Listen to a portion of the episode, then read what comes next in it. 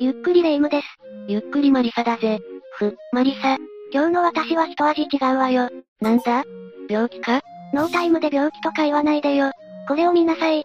私、ついに自分のドッペルゲンガーを見つけ出してしまったのよ。私の隣に、もう一人私がいるでしょう？そこに鏡があるからな。もうノリ悪い。もうちょっと他になんかあるでしょ。でもドッペルゲンガーに会ったら死ぬかもしれないんだぞ。どうせデマでしょ？死ぬわけないって。じゃあ今回は、死の前兆ドッペルゲンガーの謎について解説するぜ。今回ばかりは私が論破してあげるわ。それじゃあ、ゆっくりしていってね。ドッペルゲンガーとは？それじゃあまず最初にドッペルゲンガーとは何なのかについて解説しよう。それくらい私も知ってるわよ。だったらレイムに紹介してもらおうかな。ドッペルゲンガーっていうのは、自分と全く同じ存在のことでしょ。まあ、間違いではないんだけどそれだと説明不足になるなやっぱり私がちゃんと解説するぜ。はーい。ドッペルゲンガーとは、言うなれば、もう一人の自分なんだが、実はその起源はかなり古く、多くの神話、伝説、迷信などに登場している。例えばドイツの伝承には、自分と売り二つの存在があって、死の直前になると現れるとされている。そして誰もが妖精の国なる場所にドッペルゲンガーが存在しているそうだ。いかにも古い伝承っぽい話ね。もしかしてそういう伝承や神話の中で、死の直前に現れるから、死の前兆だなんて言われてるんじゃないの？その可能性は高いな。しかしそれだけが理由ではないんだ。後で解説するけど、実際にドッペルゲンガーに会ったことのある人がいて、その人たちは不審な死を遂げているんだよ。え、嘘でしょ？ドッペルゲンガーには特徴があるそうだ。主に挙げられる特徴は6つ。6つもあるの？そんなにあったっけ？ドッペルゲンガーは周囲の人と会話しない。本人に関係ある場所に現れる。いきなり姿を消す。ドアの開け閉めができる。本人がドッペルゲンガーを見たら死ぬ。本人以外でも2回見たら死ぬ。割と細かい取り決めがあるのね。とはいえ、もちろんこの特徴も神話や迷信からかたどられたものではあるからな。一概にその通りになるかといえばそういうわけじゃない。そりゃそうよね。しかしその起源は2000年以上にも遡ることができるんだ。に、2000年以上も前。そんな前からドッペルゲンガーの存在は知られていたの？ドッペルゲンガーの記述は紀元前4世紀頃。古代ギリシャの哲学者、アリストテレスの記述が最古のものだとされている。そこには、な、なんて書かれてあったの？曰く、散歩中に生き写しの分身がいつも歩いてきたという男の話だったり、夜、霧の中で馬と共に旅をしている最中、自分自身を見たという旅人の話、などをまとめていたそうだ。なあんだ、そういうことか。だったら、それは創作なんじゃないの？アリストテレスも面白おかしく書いてただけだって。だといいんだけどな。それじゃあどうして今日、死の前兆なんて呼ばれるようになっているのか。2000年前の哲学者が面白半分に書いてただけだった、わけではないんじゃないか？何か理由があるって言いたいの？なぜ死の前兆と呼ばれるようになったのか。その理由を知りたくないか？そ、そこまで言われちゃったら、知りたくなっちゃうわね。なら解説してやろう。どうして死の前兆？さて、それではここからは、どうしてドッペルゲンガーが死の前兆と呼ばれているのかについて解説していこう。そうなのよね。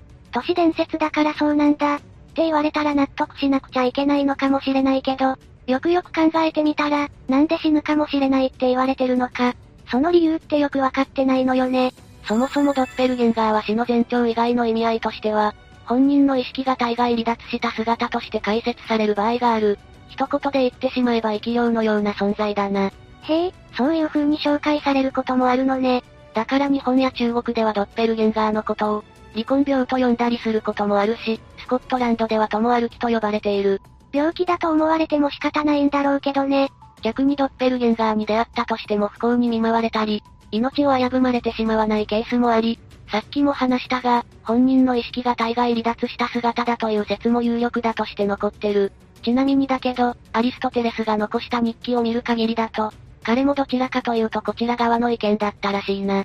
確かに、アリストテレスのことを紹介してくれた時には別段人が死んだり、不幸になったりしてはいなかったもんね。ではなぜ死の前兆という特徴がここまで知られるようになってしまったのか。私が思うに、ドッペルゲンガーをお題にした作品の多くが出会ったら死ぬ、という風な作風にしているからではないかと思うんだ。え？つまりどういうこと？ただのマクズ。本名、工藤綾子。彼女は江戸時代の女優文学者であり、国学者でもあった。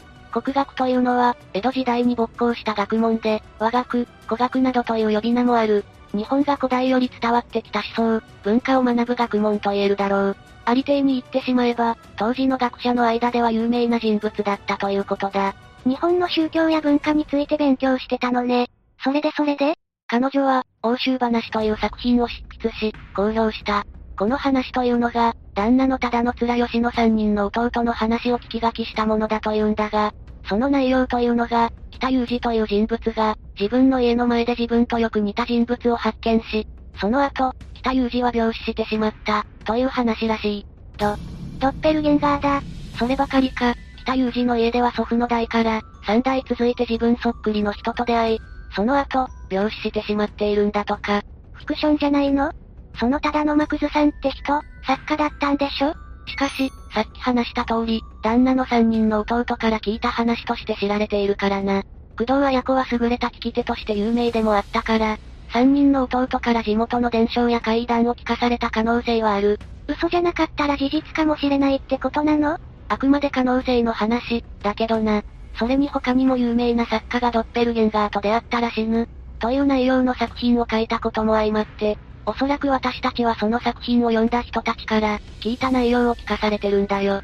まさに都市伝説とか伝承らしい広まり方ね。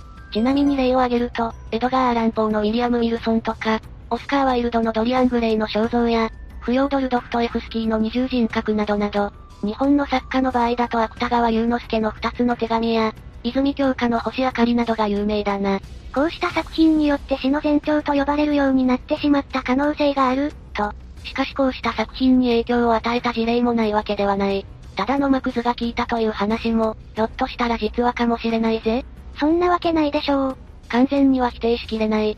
なぜなら、実話として残っている話があるからな。え？実は実は。さっき、実話って言った？実話が残っているの？有名な話をいくつかしてみようか。まずはアメリカ第16代大統領、エイブラハム・リンカーンについて。暗殺されちゃった人だ。彼は死の直前に自分が棺桶に入って死んでいる夢を見たことがある。って話は聞いたことあるか？噂程度には、ね。でもそれは夢であって、ドッペルゲンガーに実際にあったわけじゃないんでしょ？実はこんな話もあるんだ。ある日、リンカーンがソファで休んでいた時に、ふと鏡を見てみると、青白い幽霊のような姿をした自分が映っていたんだとか。へ。驚いたリンカーンはソファから飛び起きると、鏡に映った自分は消えてしまった。しかしもう一度ソファに座ると、再び青白い自分を見たらしい。その時、リンカーンは間違いなく、その鏡に映ったのは自分自身ではなく、自分ではない、もう一人の自分だったと話していたんだそうだ。もしもその話が本当だったとしたら、ドッペルゲンガーが鏡の中に現れた。ってことになるわよね。フランスの文豪、ギドモーパッサンを知ってるか？代表作は、女の一生や、死亡の塊で有名だ。聞いたことある気がするわ。彼もまたドッペルゲンガーに出会った人物として有名なんだよ。曰く、彼は自分自身のドッペルゲンガーと会話をしたんだとか。会うのみならず、会話までしちゃったの。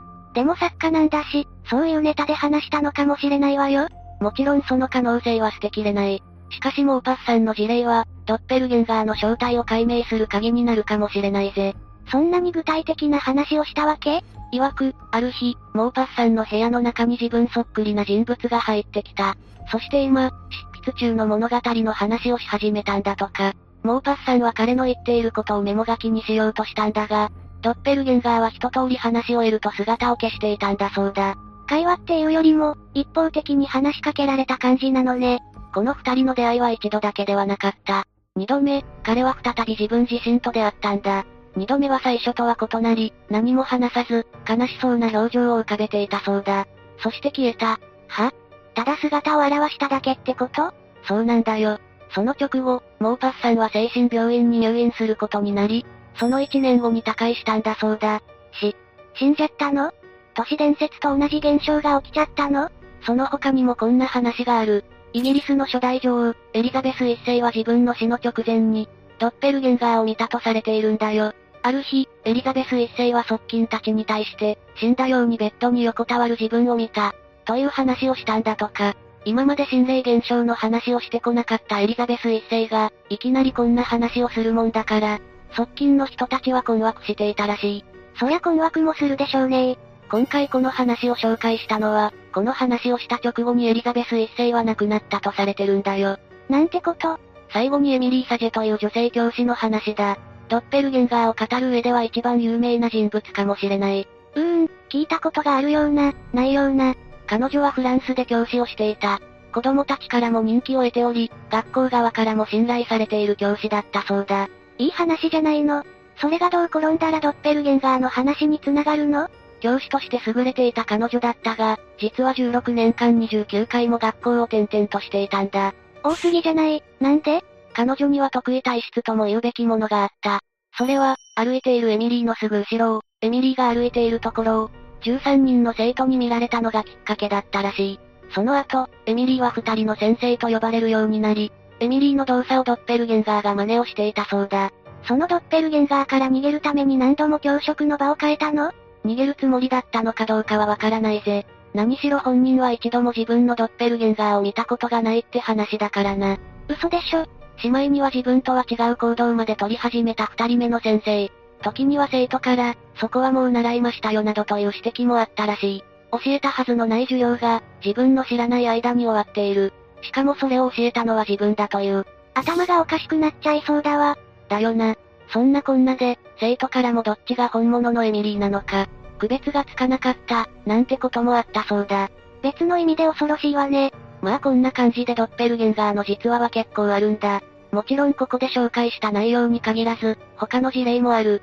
で、ここまで事例があると、じゃあドッペルゲンガーの正体って何なのか。っていうことを考えることもできるわけだ。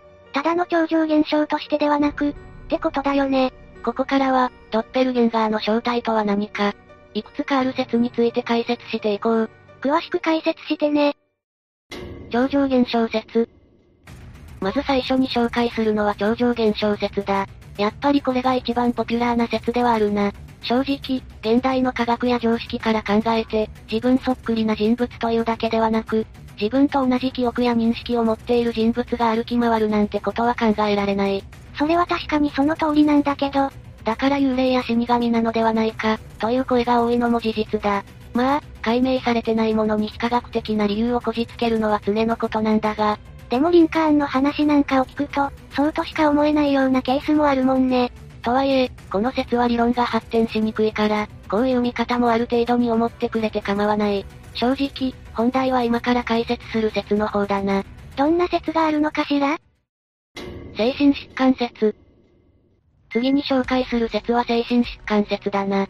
これは文字通り、精神的な異常により自分の分身を認知したりするケースがこれに当たる。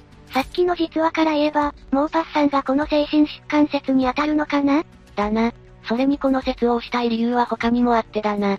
自分自身の姿を自分で見る幻覚、自己増減死という現象は実際に存在するんだよ。え、そういう病気があるっていうの？オーストコピーとも呼ばれるこの現象の特徴は眼前、または少し離れた場所に、自分の姿をはっきりと見ることができ、基本的に動かないんだが、自分が歩行したりすると動くこともあるそうだ。まさにドッペルゲンガーって感じね。ただし全体像を見ることはできないらしく、顔だけとか上半身だけ、というパターンが多いらしい。加えて、分身の体は透き通って見えているから、その後ろにある背景が透けて見えることがあるんだとか、本人が近づこうとすると後退して姿を消すと言われている。これじゃないの？随分特徴を捉えているような気がするんだけど。ただ、現時点でドッペルゲンガーを科学的に証明できた、という報告はないからな。自己増減子がはっきりとドッペルゲンガーの正体であるとするには、証明すべき問題が残っているんだろうな。オカルト関係の証明には骨がいるわねその他にも、カプグラ症候群、という精神疾患の一種も、実はドッペルゲンガーに関係しているんじゃないかと言われているんだ。それはどういう精神疾患なわけ？曰く、いつの間にか知人が売り二つの偽物と入れ替わっているのではないか、と考えてしまう精神疾患らしい。そんなこと思うのかな？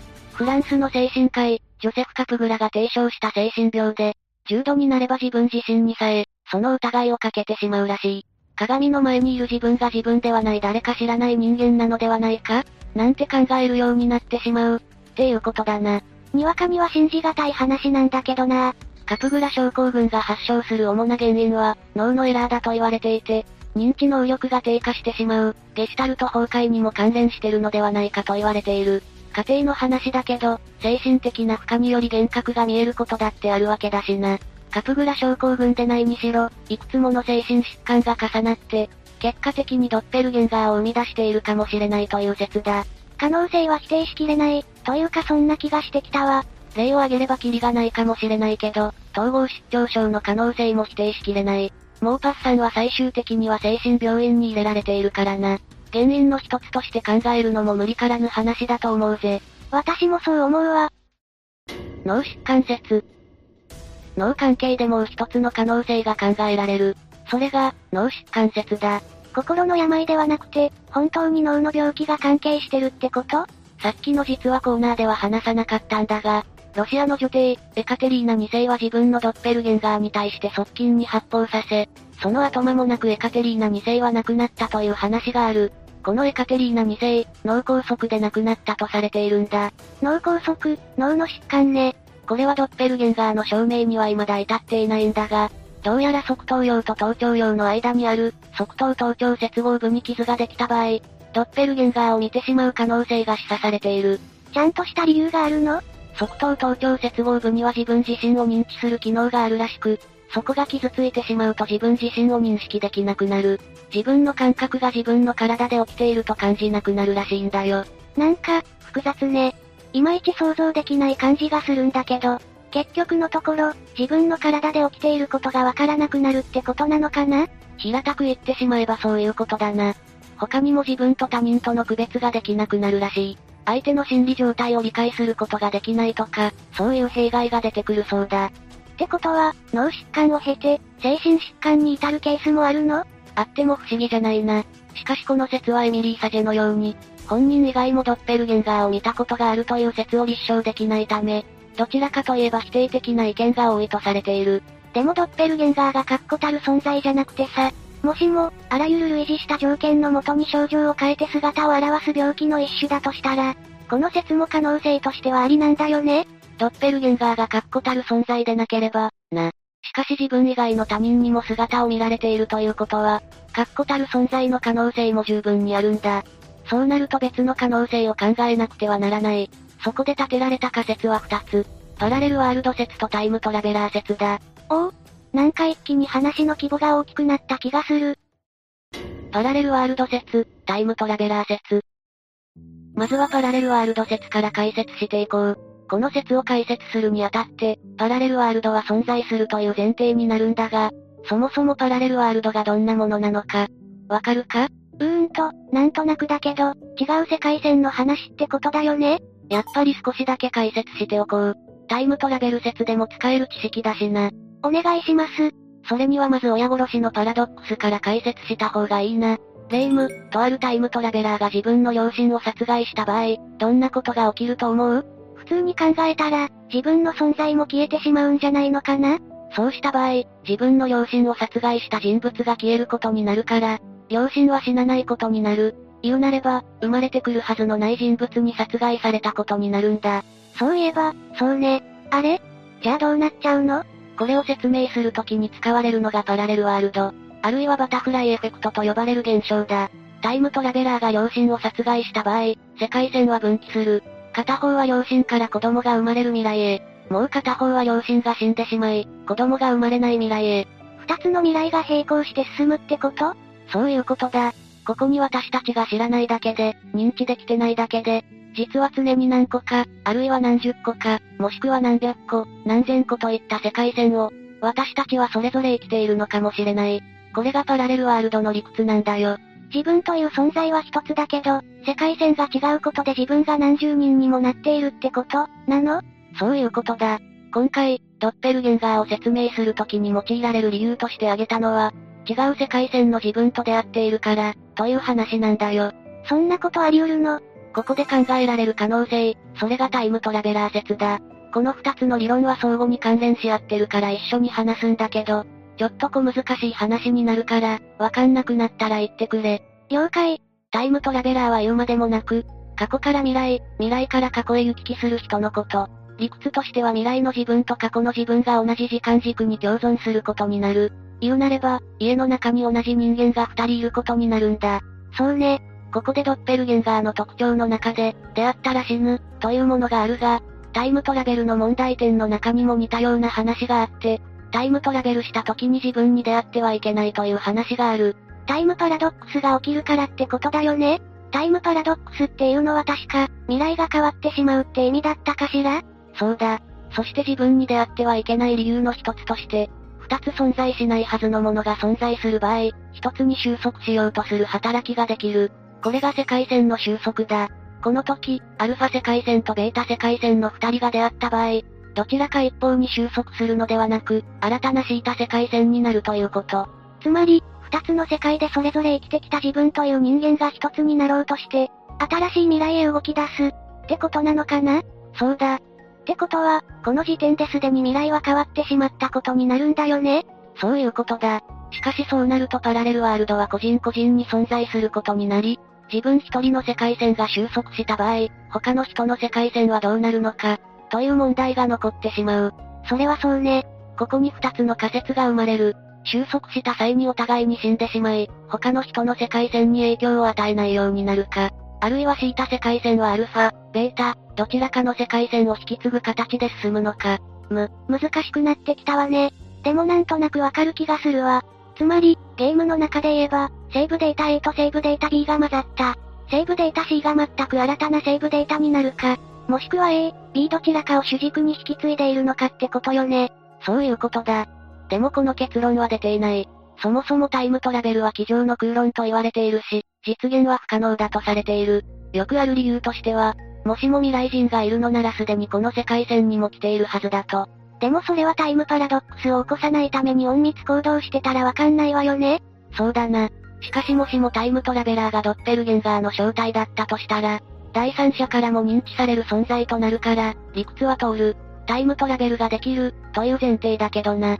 逆に言えば、それさえ立証できれば、ってことよね結局のところは謎のままだ。今のところ、精神疾患説が有力なんじゃないかと思うけどな。死の前兆とされるのも、重度の疾患があるのならそもそも死の間際だったんだろうし。でも個人的にはタイムトラベラー説とかパラレルワールド説をしたいわね。楽しそう。想像が膨らむのは間違いないな。今回は、死の前兆ドッペルゲンガーの謎について紹介したけど、難しかったか？最後の方はかなり難しかったけど、なんとか理解できたわ。理解できれば面白い話だしね。